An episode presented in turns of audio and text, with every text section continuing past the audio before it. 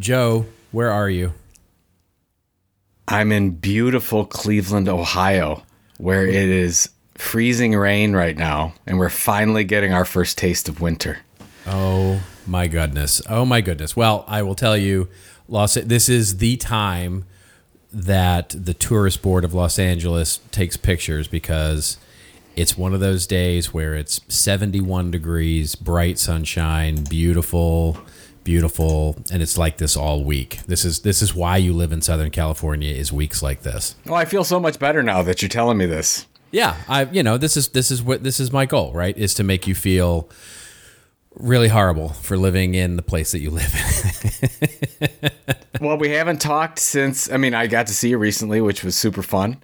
Yeah. Uh, we went to see the Office parody, which was totally which fun. Was the whole "That's what she said" portion was That's right. a riot to go through Yep. that. But I haven't talked to you about the Super Bowl. Did you? Have I a- know. Did you have a know. take? Did you have? Did you? Did I was I know your team. I know your team won. Yeah, they did. I mean, well, it's not my team, but it's the team that I wanted to win. Win. I mean, really, there are only two teams that I I truly, really have a, a strong hate for, and that's the New England Patriots and of course the San Francisco 49ers. So, um, yeah. They, so it was basically anybody but the 49ers. But this year in particular, I think Andy Reid is such an amazing, wonderful coach and has just been unbelievably, you know, he's just a great person as well. So to see him get a ring after, you know, two, I think this was his 222nd win.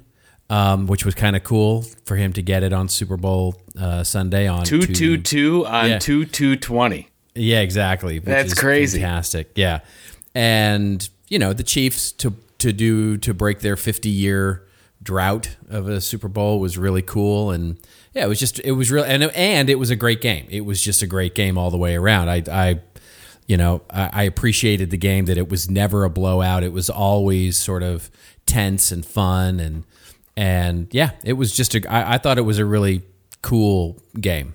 I I was impressed by Pat Mahomes, especially since he had probably one of his worst games of the year, and still came through and won that ball game. yeah, I mean, because he he can be yeah That kid he is can, incredible. yeah he can play terribly and he's still you know better than 99% of the quarterbacks out there it's, Oh, it's it's it's amazing. I mean, that run in from the whatever it was the four yard line or whatever when he did the juke on the guy. I mean, it was just. I mean, that's just it, you. You can't teach that, right? I mean, that's just like that's playground instincts coming through, and it was just it was wonderful. It was great. and is anything else going on in the news this week i, I well, I don't know uh, something about somebody getting something or, or other, and I don't know whatever. I mean, yeah, yeah. that's about Maybe all you, should- that's about all you can say i don't think we should you know this is a marketing show i don't think we need to comment on governmental affairs in any way That that's probably a safe bet, my friend. So with that, should we get on with the show? i feel we should All right.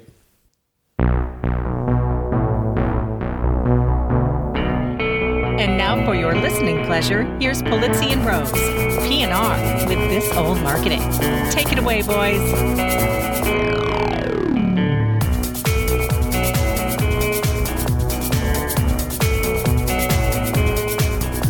Hello, my friends. This is Robert Rose, and welcome to episode number 227 of PNR's This Old Marketing, recorded Thursday, February 6th, 2020. And with me, my good friend, my colleague, and the guy who would never tear up my speech, Mr. Joe Pulizzi. How are you, my friend? You know, I didn't see I didn't see the whole tearing of the I didn't watch any of it. I didn't see any of the news clips, but I did hear that there was some that somebody's speech was torn up by somebody.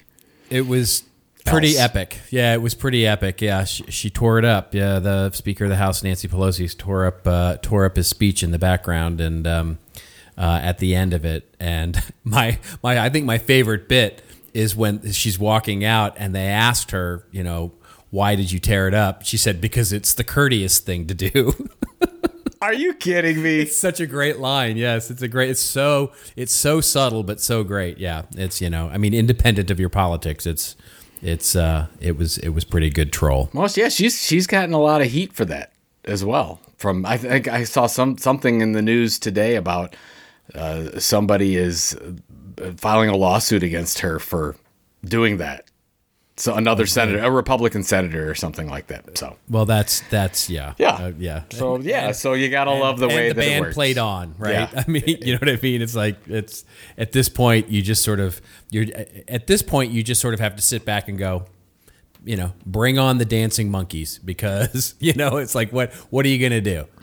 Well, and Mitt, Mitt Romney seems to be. I mean, if you if you believe that he's going to run in the future at some point again, uh, he sort of staked his claim to that on the Yep. Republican side. So that Yep. you know, as a, as more of a moderate. So we'll we'll see how that happens. I was just saying, this is episode two two seven, right? Wasn't there a. Jefferson spinoff called two two seven or? I think it was apartment two two seven. I or think some, it was something yeah. like that. Yeah. So so that's that's something. That is that is the weirdest segue in possibly the history of podcasting, right there. Going from the State of the Union speech to an '80s sitcom. I, I you know, I, I suppose it in a, in a weird way. This this whole episode of of of the government is brought to you by '80s sitcoms. It makes perfect sense that we go that direction. Now I just have to find out for next time what two two eight does, if anything.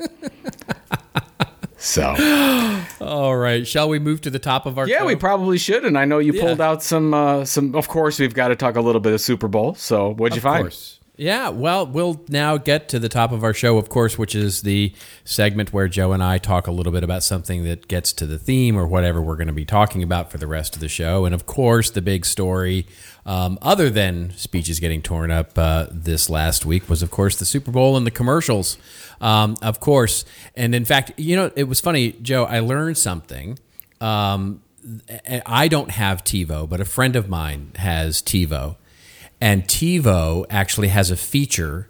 Um, it, it was a special feature they put forward for the Super Bowl that recorded just the halftime show and the commercials and skips the game. What? Isn't that great? It's it, yeah, it's a special thing that basically all they do is they skip the they they skip the game and basically only record the commercials and the halftime show, which you know. And so my friend who uh, is not into football at all, she said to me, "Do you have you ever heard of this?" And I said, "No, I've never heard of that." And she did it, and she goes, "It's great." I got to watch all the commercials in the halftime show, and I skipped all the boring parts, which of course was the was, game. was It the game part? Yeah. I wonder how many people actually took advantage of that little targeting. I think probably all four people who have TiVo. that was that's the first thing I was going to ask you. Like, is TiVo still a thing?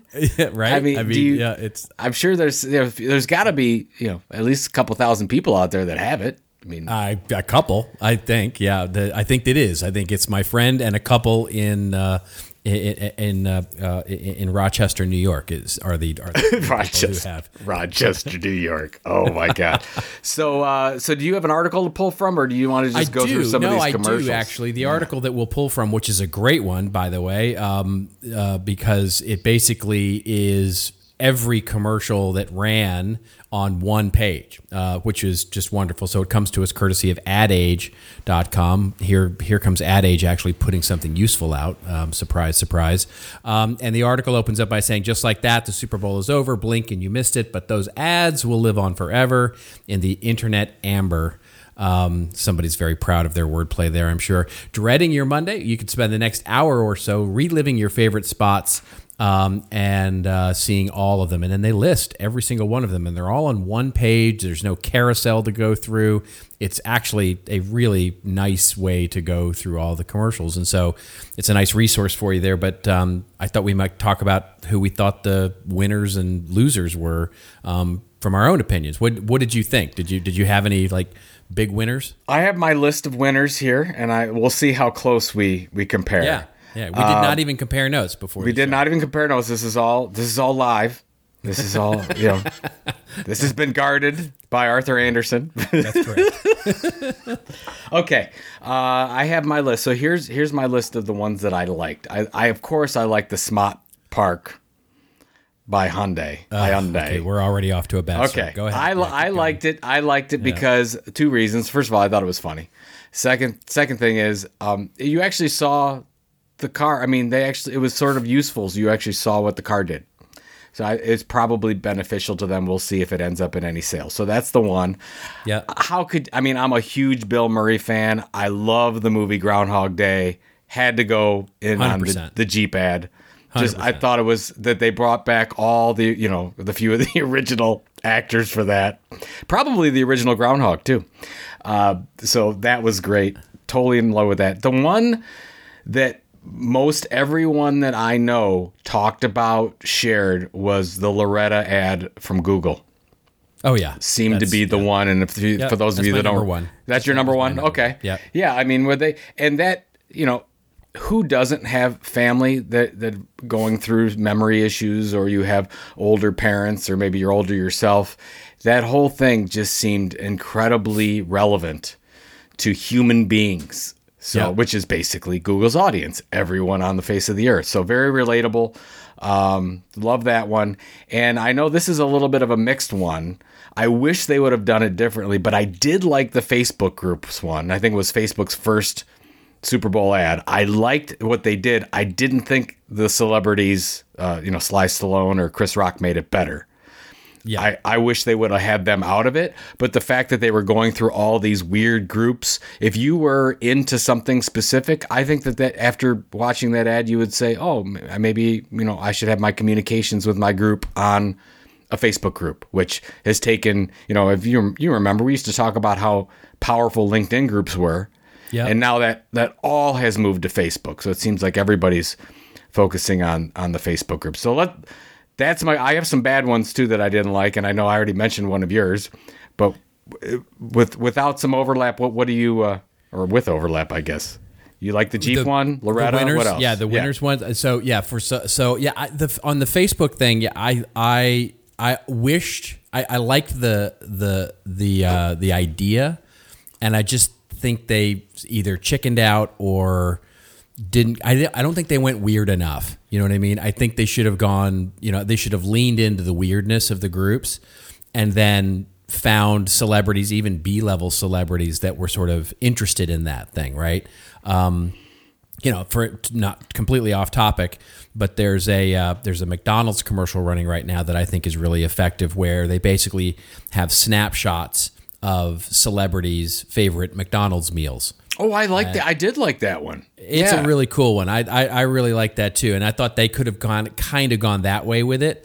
Um, but uh, but yeah, I think the celebrity sort of distracted from it. Anyway, so my my winners were uh, the Google ad for sure, number one. I mean, and one because it came from Google. I mean, they have been so ham fisted with the way they've done creative over the last decade to see them do something this wonderful. Um, it reminds me a little bit of the the story they told through search uh, a few years ago, where the the guy does the search for how to say "I love you" in French because Yep. he's going to Paris and all that. It's a it was really good. So I but this one would even touch the heartstrings even even more. The Jeep one, of course. Bill Murray, them bringing back just about everybody from the original cast, I mean, which was fantastic, um, and just letting Bill Murray be Bill Murray and sort of, you know, making it a, a fun little ride there. Um, I also really loved the Microsoft ad, the Katie Sowers uh, football. She's with the 49ers. Oh, that's yeah, that's been running for a while, which I I didn't even consider it a Super Bowl Yep. ad. But yeah, you're Yeah. right. That's a- fantastic That was story. a really Great story. That was a really really good one too. Yeah, I really like the way that they told that story. So those were my those were my big winners. How about your losers? What did what did you think on the the losing side? The the losing one, I don't know why, but I cannot stand the Mountain Dew Shining ad. I just I just Stupid. can't. Yeah, It's I, it's stupid. It's stupid, and I it's annoying. It Yeah. was just it's totally. And I know they've been running that one, you know, a couple weeks before the Super Bowl as well. And so I'd seen it before, and I'm like, Are, that that's a Super Bowl ad? I mean, that's that's the that's the best you get. Even though I love Bryan Cranston, I you know just couldn't couldn't go for that one. Do you do you remember the Hard Rock Hotel one? Oh yeah. Oh, What yeah, the what was what was that? that one was middle of the road. That was like not even worse for me. That was like just it was just so average to me. Yeah. I, I was I, I guess what I, I and I and I do like uh, what Hard Rock does, but I was like, are you even trying? Are you, are you? Are you? This is really expensive. This ad is five and a half million dollars. oh, easily. With all those celebrities in there and so Oh, the cameos and then trash in the place. I mean, you know, it's yeah. But I'll tell you the one. So this is the one that I didn't like at first, and now it's totally growing on me. Uh-oh. Is the is the Snickers ad? The Snicker. Oh, you know what? I didn't see that one. Oh my god! I at first I was like, "This is this. This is this." I don't get it. Basically, the whole idea behind it is the world is so screwed up. So they're going through a whole bunch of examples of people saying why the world is so screwed up. So what they did was they dug a huge hole in the earth and they were going to feed it a, a giant Snickers bar. And so they drop they drop the giant Snickers bar into the earth. And I'm like, I don't know if I get that, but right at the end is when they got me. And I forgot the name of the actor. He's a Hispanic actor. You'd know him if you saw him. Um, for there were it was right at the end, and there were these two supposed to be like Instagram stars that are taking selfies and recording themselves, and they're right next to the hole, and they they basically tripped, or I don't know if the guy pushed him or they tripped into the hole, into the Snickers hole. Yeah. And the guy comes out and says, Hey, the Snickers hole's already working. Because they, they basically dropped to their death yeah. in the Snickers hole. So you have nice. to you have to watch that one and let me know. I will definitely watch that, that one. one. That sounds like one I would like for sure. So what are so what are some of the ones that you just um, thought were horrible? My losers are one the uh, the Olay uh, space for women ad which I thought was just that's a Katie not, Couric one, right? Uh, yeah, exactly. Yeah, I, I, I just didn't think it was very good. I I I I, I was like, I see what you're trying to do there, but it's just it it. It's neither memorable nor really making space for anybody, right? Um, so I didn't love that one for sort of the way that they executed it. Um, the baby peanut the baby, you know. Yeah, the, the, didn't didn't didn't enjoy that one either. I, I was just like, you. you. know, okay, yeah, baby Yoda, I get what you, I see what you're doing there. Uh, you know, it's like, oh, let's let's take advantage of something that everybody thinks is cute and make you know. But you know, it's uh, just didn't it just didn't work at all for me. Um, the Tom Brady ad was just made me mad. Um, well, you don't just, like Tom. I mean, it wasn't well, no, no, a bad no, no, commercial. No, no, no, no, no. To be clear, I, I, t- I think Tom Brady is literally Uh, and and maybe definitively the best quarterback of the NFL that has ever lived.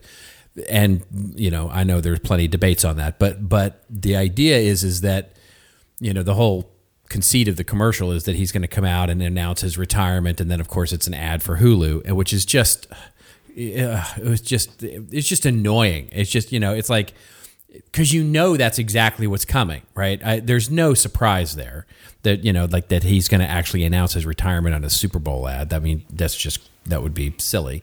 Um, and so you know it's going to be annoying. And then when it's not cute, in other words, that he does, there's nothing to it other than him going. And by the way, Hulu now has something more than live sports. They've got you know movies and all sorts of things. You just like uh, uh, so okay thanks tom right for nothing. It just there's nothing that tied those two concepts together. No but anyway, the man was impeccably dressed. He was he's a he let's just be clear he's a beautiful man. He is there is he is a beautiful it is really really not hard to be tom brady I, guess. we I hate yeah we yeah, hate him. yeah, I, I don't yeah. hate him for any other reason. He's just a he's got a great head of hair on him. Oh, just, it's just really annoying. Um and then my biggest loser, the biggest one of all, which this is something I've almost brought up on a rant on the on the show recently, and may, and it may indeed come up again as it gets ready for launch, was the Quibi, the the Quibi ad, which is perhaps the the amount because I happen to be a little inside baseball and I know how much money they have taken in terms of what they're spending on promotion for launching this new service. Um, and if you're going, what the hell is Quibi? Exactly is the point. Um, what is it? What is it? I mean, what I, I saw the commercial. I know exactly what you're talking about. Uh, what what do a, they do? It is it is a new service that's going to be launched um, in April, early April, and it's basically 10 minute uh, original programming. So it's like snackable. Oh, snackable um, stuff. You know, so it's stuff. like it's only like available TikTok, on mobile. TikTok yeah. Plus but yeah, but it's not even a social network. It's j- literally just an original content. It's like Netflix, right? So think of it like Netflix, but only showing ten minute shows on mobile. And Netflix um, for ADD is what you're right. telling. And it's and basically, you know, it's so it's headed up by the uh, Meg Whitman um, and I think Jeffrey Katzenberg. Um, and they have put, and I'm not even joking, billions. I mean, they have taken billions in funding, um, and for that to be their sort of debut commercial was like, okay, n- no. That's a capital no. Um, uh, yeah, I think it's. I, I, if this is what we have promised to come, it is not going to. It doesn't bode well for the launch for sure. All in all, your ratings of the better than last year.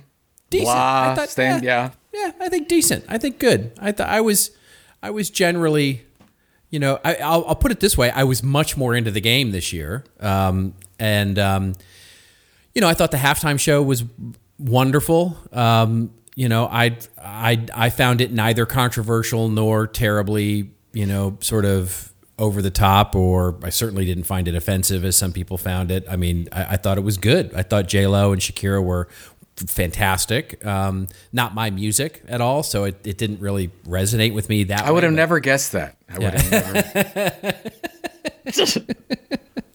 right. But see, here's the thing: if you if you found it offensive in any way, then you should have found last year's Oh, of course. offensive. Absolutely. When Ad, I is it Adam Levine that he had Yeah, his shirt? Adam shirt- Levine was yeah, he had his shirt like, off the you entire know, time. The entire time, right? Yeah, the entire time. So yeah, it was it was all, all Good family programming right there. There it is. Yep. The NFL bringing it to you. The, the, here's the thing that I don't like is we'll wrap this this section up, but I don't like that they showed the Super Bowl ads before, and when we had, we had a group of friends over, people don't watch. I mean, rem, remember back in the day? I mean, I'm dating myself now, but we stopped. Nobody talked during the commercials. They talked during the football game. Mm-hmm. We watched the commercial. We listened listened to them, but now you've seen most of them already. So the, there's no there's no everybody's. I couldn't even I couldn't even watch them because everybody was talking. Oh, we saw that. We saw that one. I'm like, what?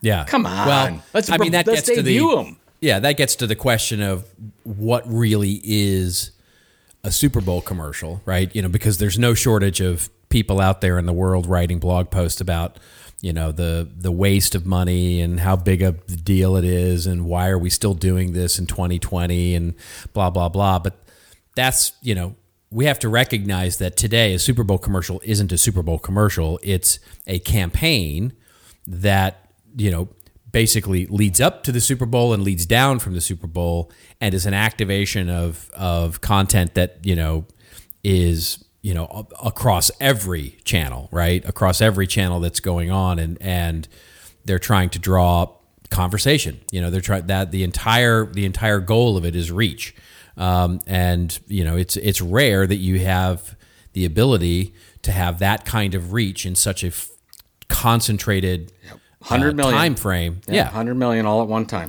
and well and leading up and leading down right? I mean so leading up you can put it on youtube and call it a super bowl ad and of course people will watch it. Because of that it'll get covered in mainstream media.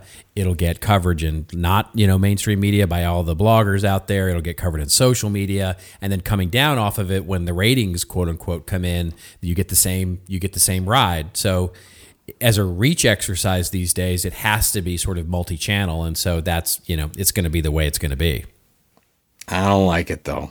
Yeah, I don't I don't like it either. I mean, I, I yeah. get it. I get the whole thing about. I just, I just, I think that they should ride it afterwards and have it on all those channel, channels. But I'd like to see it debuted special just here, just just for this occasion. Well, I'm sure the NFL would as well, right? I'm sure. Yeah, I'm sure. Well, even the NFL's commercial ran weeks before.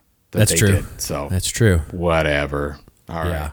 Well, good. Yeah. Yeah, There it is. well, there we Another go. Another Super let's- Bowl in the books. Another year the Browns weren't in the Super Bowl. That's correct. Yeah, and so another year the Cowboys weren't in the Super Bowl, and there we go. So best of luck to our teams Maybe next man, year. Man, I'll tell you, a Browns Cowboys Super Bowl, we're going.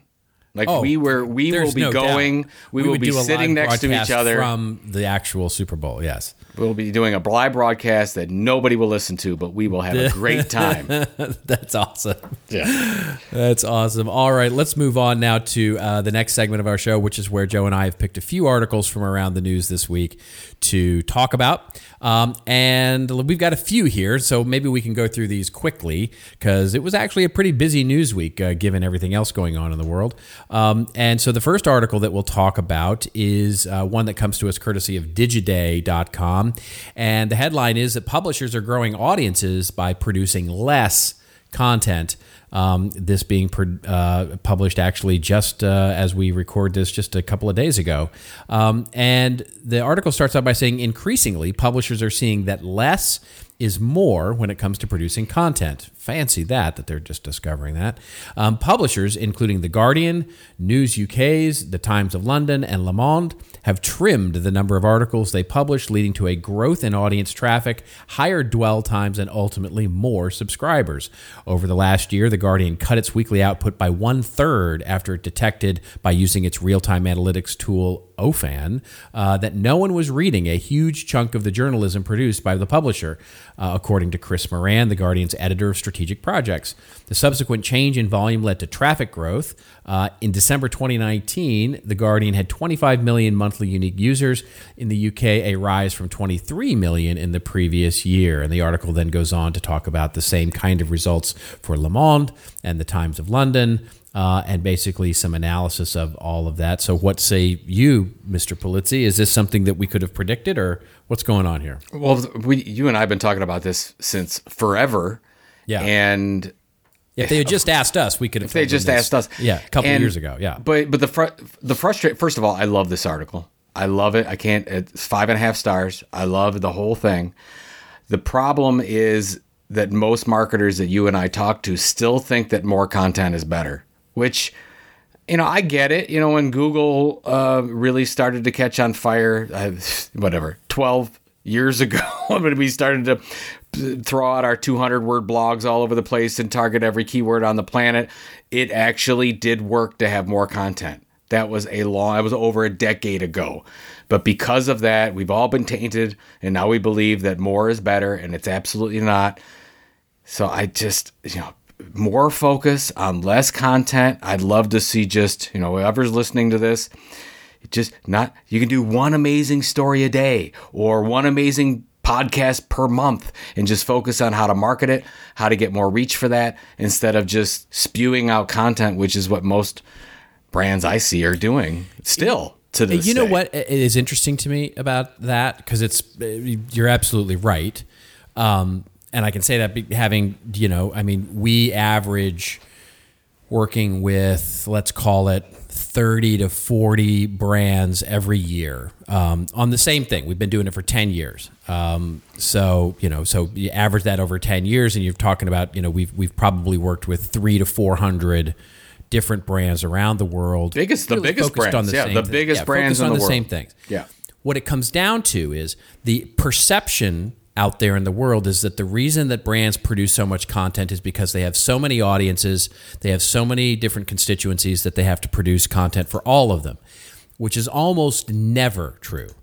What is almost always true is the number of audiences that they have internally that perceive their needs to be unique. In other words, they have sales, they have marketing, they have demand generation, they have PR and corporate communications, they have all these internal audiences for content that perceive their needs to be unique. And thus, that's the reason they feel like more content is necessary. In other words, the sales guy doesn't like this piece of content as much as he likes another piece of content, so he wants more like that. And what I find is is that once you start to really figure out how to how to sort of put the clamp down on the internal you know what I call the baby birds, right? The, the the you know clamping down on how much you feed them and figure out how to leverage those things. You can actually you can find the commonalities in the external audiences pretty darn quick. You know, and that's the that's the benefit that a media company has over a brand in terms of the way it you know sort of governs its content the the the media company is quite frankly only concerned about the external audience and how much content is getting consumed because that's what drives the business.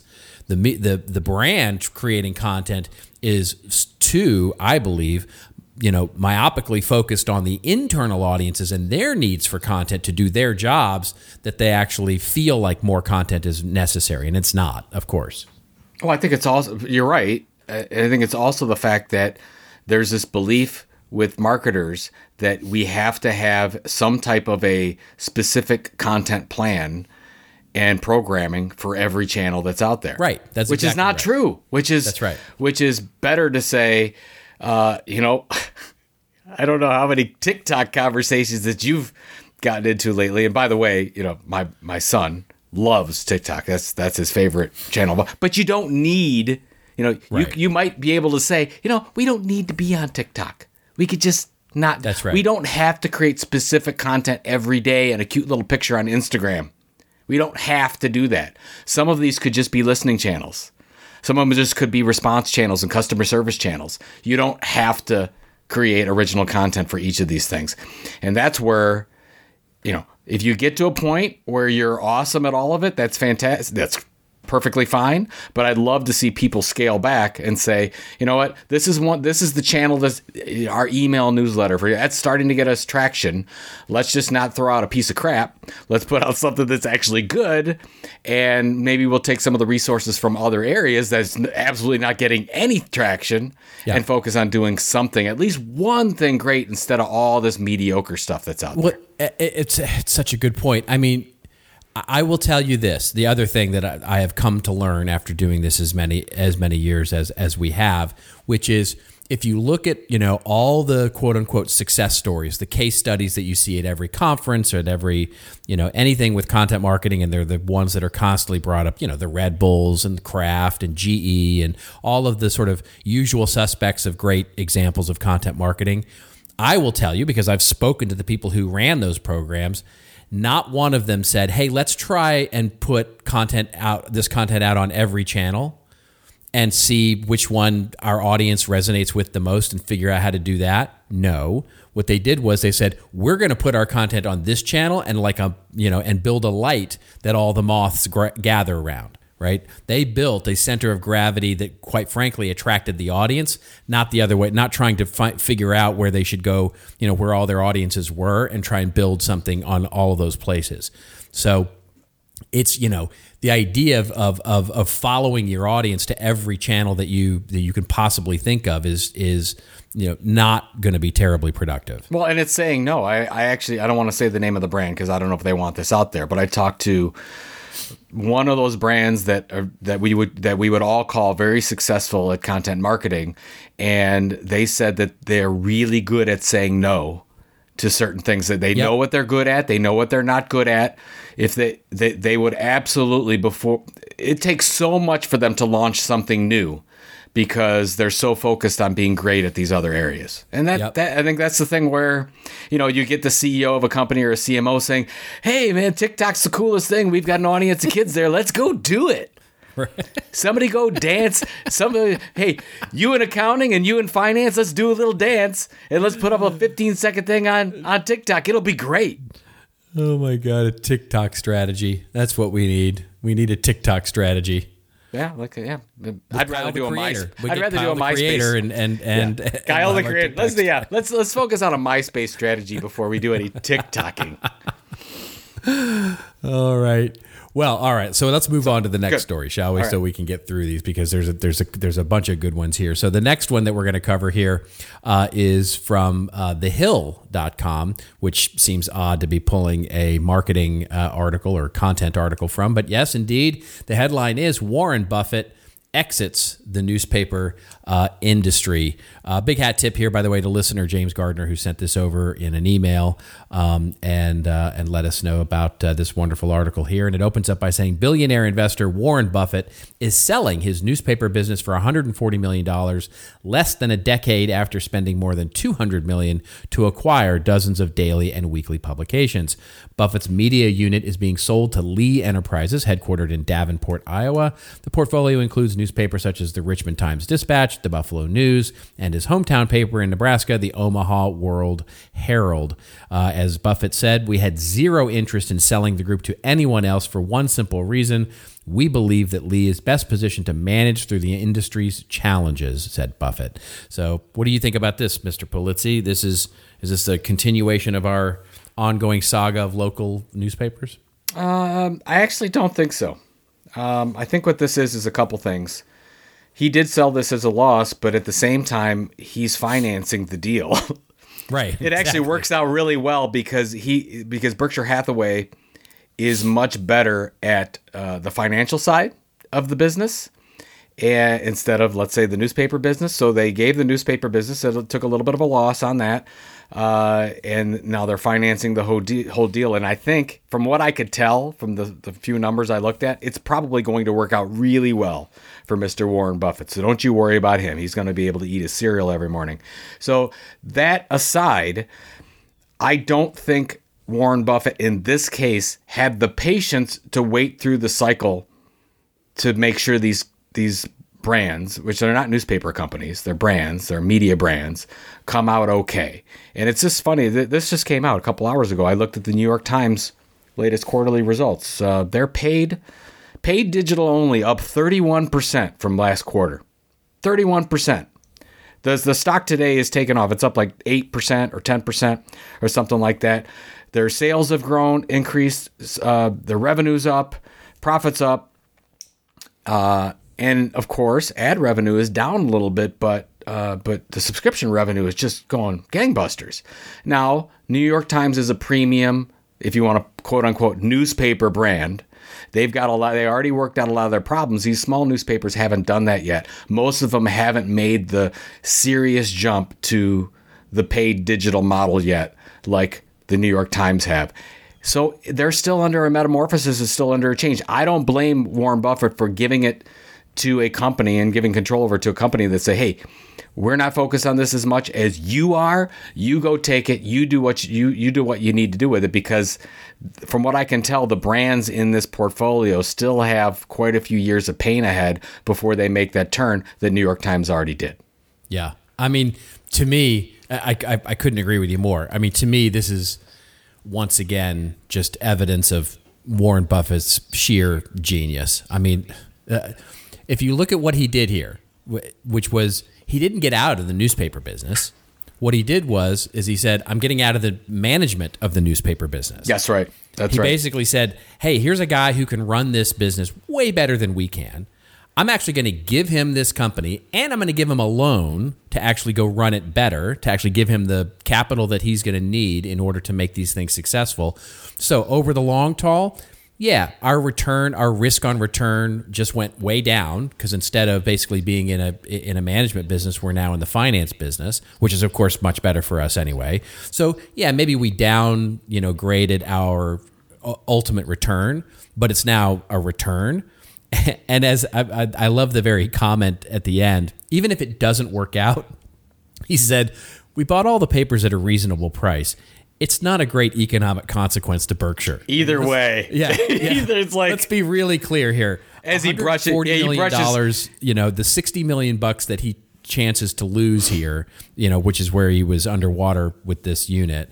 Um, you know, the, the, the amount of money that he is, is, is, could lose here is the equivalent of us losing some pocket change, yeah. right? You he like brushes mean? lint off his shoulder. That's, that's right. That's exactly so, what that. But you know what? I you know what I think you could make from this because of that whole deal and how they are financing this deal. You could make the case that he's more of a believer. Absolutely, you can make the case that he cares deeply about this. That's Absolutely. exactly right. So I think that I think they got the story wrong.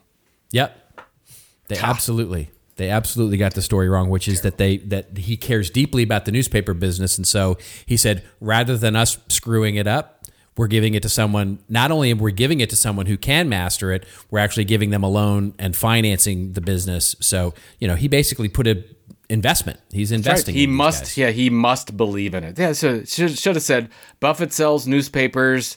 Bigger believer in newspaper media than ever before. That's right. That's right. But they didn't. They, they didn't. That's why we're here. That's, That's why, we're, why we're here, is to read through all of the, the weirdness and we'll tell you the, what the story is. Listen to us. We'll tell you what to think. Yeah. all right, let's move on to our next story here quickly which is another really interesting one in the world of content. Um, and also, by the way, hat tip to James Gardner for sending this one over as well. Um, although I did see this one in my uh, in my in my stream and, and had had thought to talk about it. Comes to us from Vox. Um, and their Recode uh, uh, blog, which is uh, the headline here: A casino company is buying Barstool Sports $450 million deal. Uh, Penn National Gaming, says the article, is buying the online publisher, which can thank sports betting and the Supreme Court for the deal. A media company has become a sports betting company. The owner of Barstool Sports has agreed to sell the popular and controversial digital sports publisher to Penn National Gaming, a regional gambling operator. The deal values Barstool, which has its roots as a rowdy Boston sports blog founded in 2003, at an eye popping $450 million. Uh, the article goes on to sort of give the details of the deal. Um, this to me is fascinating, Joe, because it's just yet another feather in the acquisition cap of here we go, a, a company buying a media company to get what? Reach and frequency to a addressable audience. It's, there's a line in here that says a media company has become a sports betting company. Where have we heard this kind of thing before? Where we say a, a, beverage company has become a media company and vice right. versa. We're going to hear more and more of these things. I have a couple of takes on it. I guess my biggest one is another loss for companies like Under Armour, Nike, Adidas or Adidas, depending on where you're coming from, Dick's, uh, Sporting Goods, where they uh, are not looking at this kind of opportunity. Uh, this gaming company obviously is. There's a natural fit with sports betting because the the Ringer is a, or a, our Barstool is a um, has a lot of sports betting advertisers already. So that from that standpoint, it makes sense. But boy, I, I, I, still am surprised more of these deals aren't going down. And I think that if, if the chief marketing officers and the financial officers of companies like Under Armour, Nike, Adidas, um, they, they have to start thinking about these things because they're going to start happening really quickly. Like we're, it's going to be a year or two years from now where these deals are just going to go down like crazy, and everybody's going to talk about it like it's a brand new thing. But here we are. We're seeing it. Uh, yeah, there's great opportunities in this, and, and I give them credit. This is this is going to be a huge deal. Oh, and, and, not only is it a deal. I mean, one of my favorite lines from this article uh, is is is basically the casino, um, which apparently runs low profile casinos. Uh, you know, basically it has the Tropicana in Las Vegas and a number of others around the U.S. Um, basically believes that it can use the media and the Barstool brand to do what? Bring traffic to the casinos and an online betting app that it wants to launch. So it's a hedge for them to be able to say, "Hey, listen, we're gonna we're just gonna reach a new audience here, uh, and and an audience, by the way." And here's the here's the rub for me, where we get to pull in the first party data and use all that first party data to understand what's resonating with these audiences, what they care about, where you know which ones would rather come to a casino versus online betting versus you know building their most uh, most engaged audiences, which they can offer special deals to for trips that on you know that combine the online with the physical. There's just there's so much opportunity here to use this audience um, and give them better experiences, but also leverage it for much you know more relevant products and services that they can do. It's just it's such a smart investment, um, and it, you're absolutely right. I there's going to come some tipping point where people go, "Oh, right, this is a good idea. We should probably do this," and we're well, going to see a lot more of it. And yeah. I wonder if the tipping point are all the privacy laws that are starting. I mean, we've, well, I, we've talked I, about we, we think, yeah. yeah. I mean, you'll you'll hear about that, in, you know, a, a little bit um, uh, uh, when I when uh, when we when we talk about. Uh, uh well, actually, I'm saving it for next week, but or the next show. But but the but yeah, it's it's exactly that, right? All of these privacy laws are taking away the third party data, like we talked about in the last show. This is a huge opportunity for for these companies to get into the first party data business. Only a matter of time, my friend. Yeah. All right, and, and it's yesterday, it seems. Exactly. And well, one other quick one that we will cover here uh, before we get to uh, our wonderful sponsor here, which of course, but it's another acquisition that because we just felt like we wanted to cover it, and it was pretty big news, especially again for those in the sports. Um, you see what we did here with the whole thing, anyway. Um, Spotify acquires The Ringer as part of a podcast expansion. Um, and then, of course, they put the you know warning. But first quarter financial outlook raises concerns about the audio streamer's expected return to profitability. But it opens up by saying Spotify technology acquired The Ringer in bid to further beyond, go beyond music and capture more podcast growth. Uh, and it goes on to then talk a little bit about Spotify's uh, results uh, of their of their quarterly earnings, um, but basically talking about the Ringer and of course Bill Simmons and and his shows that come with that. Um, and so, what did you think? You're a sports fan. Yeah, I know you're a Bill Simmons fan. What what did you think about this acquisition? Uh, again, This is when when you have Spotify competing with Apple, competing with Amazon. I mean, they're all looking for good original programming. They're, I mean, their acquisition teams must be crazy for all these companies buying Oh, all this. sure. I mean, they're buying. Con- it's, it's not just audio content, right? It's every type of content that they're going because they have these channels and they have these membership programs. Disney Plus. Uh, now Disney has their own content, but all these other ones don't. And I think that this move by Spotify is brilliant because I think that this is exactly what SiriusXM did with Howard Stern. Yeah. And, and and basically, you could argue this, but you could say that Howard Stern saved Sirius. Yeah. You Oh, could say absolutely you could, say that this move by Spotify is going to take them into that leadership position, which they're so desperate to get to into podcasting. Spotify. Uh, it, it's it's it's it, it couldn't be more accurate, right? I mean, you can say, look, you can say that Howard Stern saved Sirius XM. You can say that House of Cards is what really drove Netflix to be Yep, Netflix. yep, yep. You can say, you know, you can look at um, at, at other tentpole shows like Game of Thrones for for HBO. Um, these are streaming and you know walled gardens of media that are now out actively acquiring uh, original content and and talent to be able to offer up original content instead of licensed content that you know ultimately is so thin in margins. The original content margin is incredibly huge and licensed content is incredibly thin. And so every one of these from disney to netflix to, to time warner to you know spotify to any any original network that you can think of is going to be doing exactly this on acquisition binge to go get original content. So i i they have to do this. It's not even that it's a good deal. They have to they have to do this in order to survive Well, I think the point is that if you read a book like, let's say, uh, Killing Marketing, you would you would go you would go through and and instead of what most brands do is they organically create all this. They oh that's a great idea. Let's go do it. We'll create it. It'll get going. It'll take us some time. All that. Put the energy into it, or you could just go out and buy it. And these and spot a company like Spotify is smart enough to say, well, they they could have gone and launched launched this, found a character, done it organically, but they said Bill Simmons is right there. He's got the whole thing. It's exactly Yeah. what we need. Let's just go buy it. And you don't have to be Spotify to do that. You could be any company in any small industry. And we've seen deals happen for less than six figures in a lot of cases. And you can buy a really good media property, especially distressed media assets right now. And I don't think a lot of people are looking at that. yep that's exactly right So there you go. Well, I'm not distressed. We're not a distressed media asset. and the reason we're not a distressed media asset is because we have a lovely and wonderful sponsor to talk That- about. That's exactly right, Robert. Content Tech Summit is happening again in sunny San Diego, San Diego, April 20th to 22nd. I almost did. I almost did. I almost. I almost did it, but I didn't do it.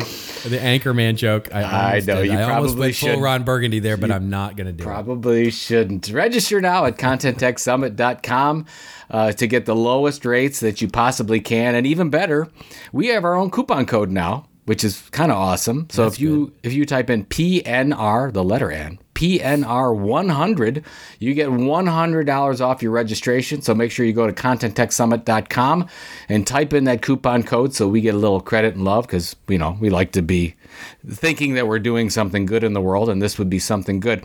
You know, what I love about this event, I've always loved about this event, even when it was Intelligent Content Conference, and then you guys did a great job moving it over to Content Tech. There are so many questions about enterprise brands, about what we do with content and technology. It's a huge, huge issue. We're all about making better customer experiences. And there's frankly just a lot of marketers out there that are having trouble with the whole content tech mix. And that's what content tech does. See how I did that? That's, Yeah. how, see, how- that's what content tech does. So it's San Diego, April 20th to 22nd, 2020. Uh, some great keynote speakers, including Mr. Robert Rose. And I think you're hosting it. Are you hosting it? I am indeed. You're I, will hosting it. indeed be hosting it. Yes. You're hosting it. So that's even better. I mean, if you like Robert, it's even better. If you So go to con- well, you got a problem. Yeah. So go to contenttechsummit.com, get your handy dandy coupon code PNR100, and we'll hope to see you there. Fantastic. All right, then, ladies and gentlemen, it is now time for our last segment of the show, which, of course, is our rants and rave section when Joe and I go off on a little bit of a rant or a little bit of a rave that makes us feel like tearing up our scripts or makes us feel like we're giddy and happy and all of that.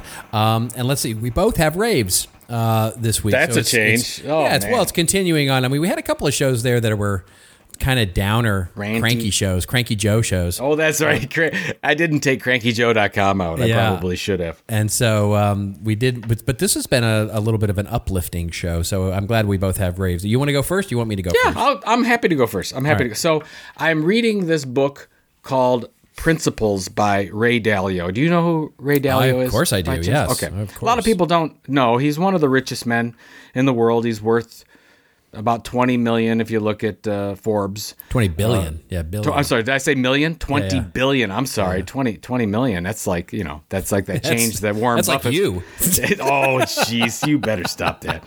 So Ray Ray Ray Dalio worth 20 billion with a B. Uh, and he started an investment company long time ago called uh, Bridgewater Associates. Now I love the book in the beginning. First, he's got some amazing principles in there, so it's it's really it's kind of a nice goal setting book, kind of get your life right book. But he talks about the history of how he built Bridgewater Associates, and I didn't know that he went bankrupt, that he made some uh, terrible bets to start with. But this is really interesting. I'm going to read this. This is um, in the beginning of the book and he talks about how he really got started and how they started to build Bridgewater Associates, the business. I'm going to read this part; it's really important. So, it says in the late 1970s, I began sending my observations, financial observations, about the markets to clients via telex. The genesis of these daily observations, that's what they were called, uh, about grains and livestock and meats and economy and the financial markets were pretty simple. While our primary business was in managing risk exposures, our clients also called to pick my brain about the markets. Ta- taking those calls became time consuming, so I decided it would be more efficient to write down my thoughts every day so others could understand my logic and help improve it. It was a good discipline since it forced me to research and reflect every day. It also became a key channel of communication for our business.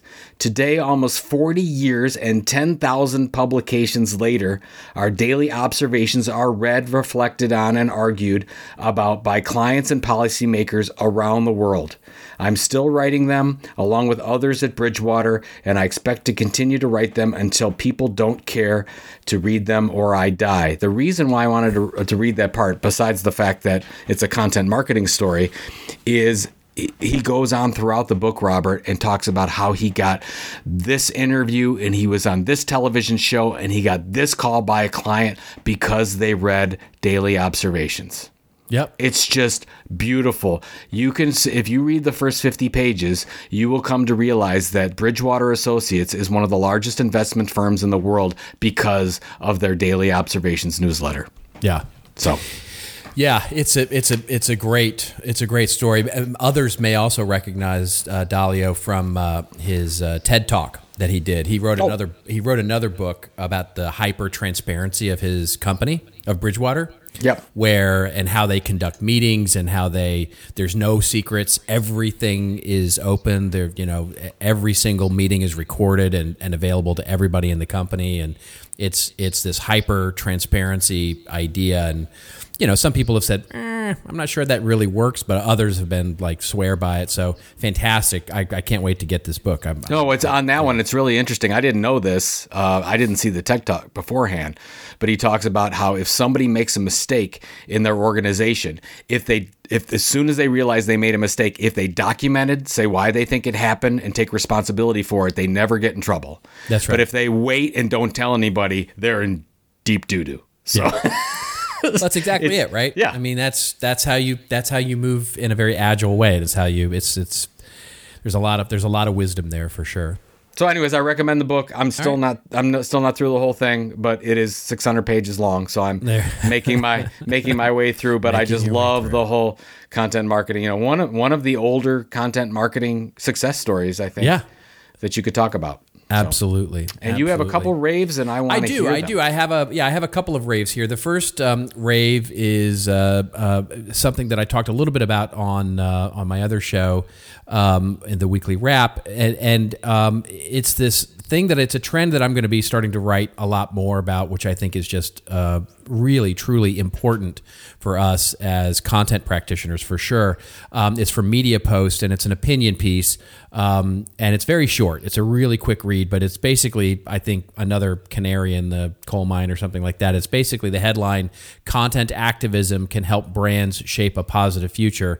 And it's an article basically talking about how you know he he doesn't he does actually call it content marketing in the book or in this article but he basically says that brands are now trying to use this we all have seen this right? Purpose and purpose driven initiatives and social corporate responsibility and get behind this idea because you know young people especially are aligning with brands that have these social purposes et cetera et cetera and and, and all that's wonderful. And he says that you know having a content marketing approach around these things um, is ultimately something interesting to explore. And he uses an example of the Barilla Center for Food and Nutrition, um, which is a food company, of course. And they launched this, you know, sort of uh, educational uh, thing to talk about the overexploitation of natural resources and how to create sustainable foods and all that stuff around the world. And it's still sort of this um, wonderful initiative. And I think that's great and wonderful. And I think that's exactly where we're going. And I think it's a step beyond that. And this is what I want to sort of explore further and why I wanted to rave about this so much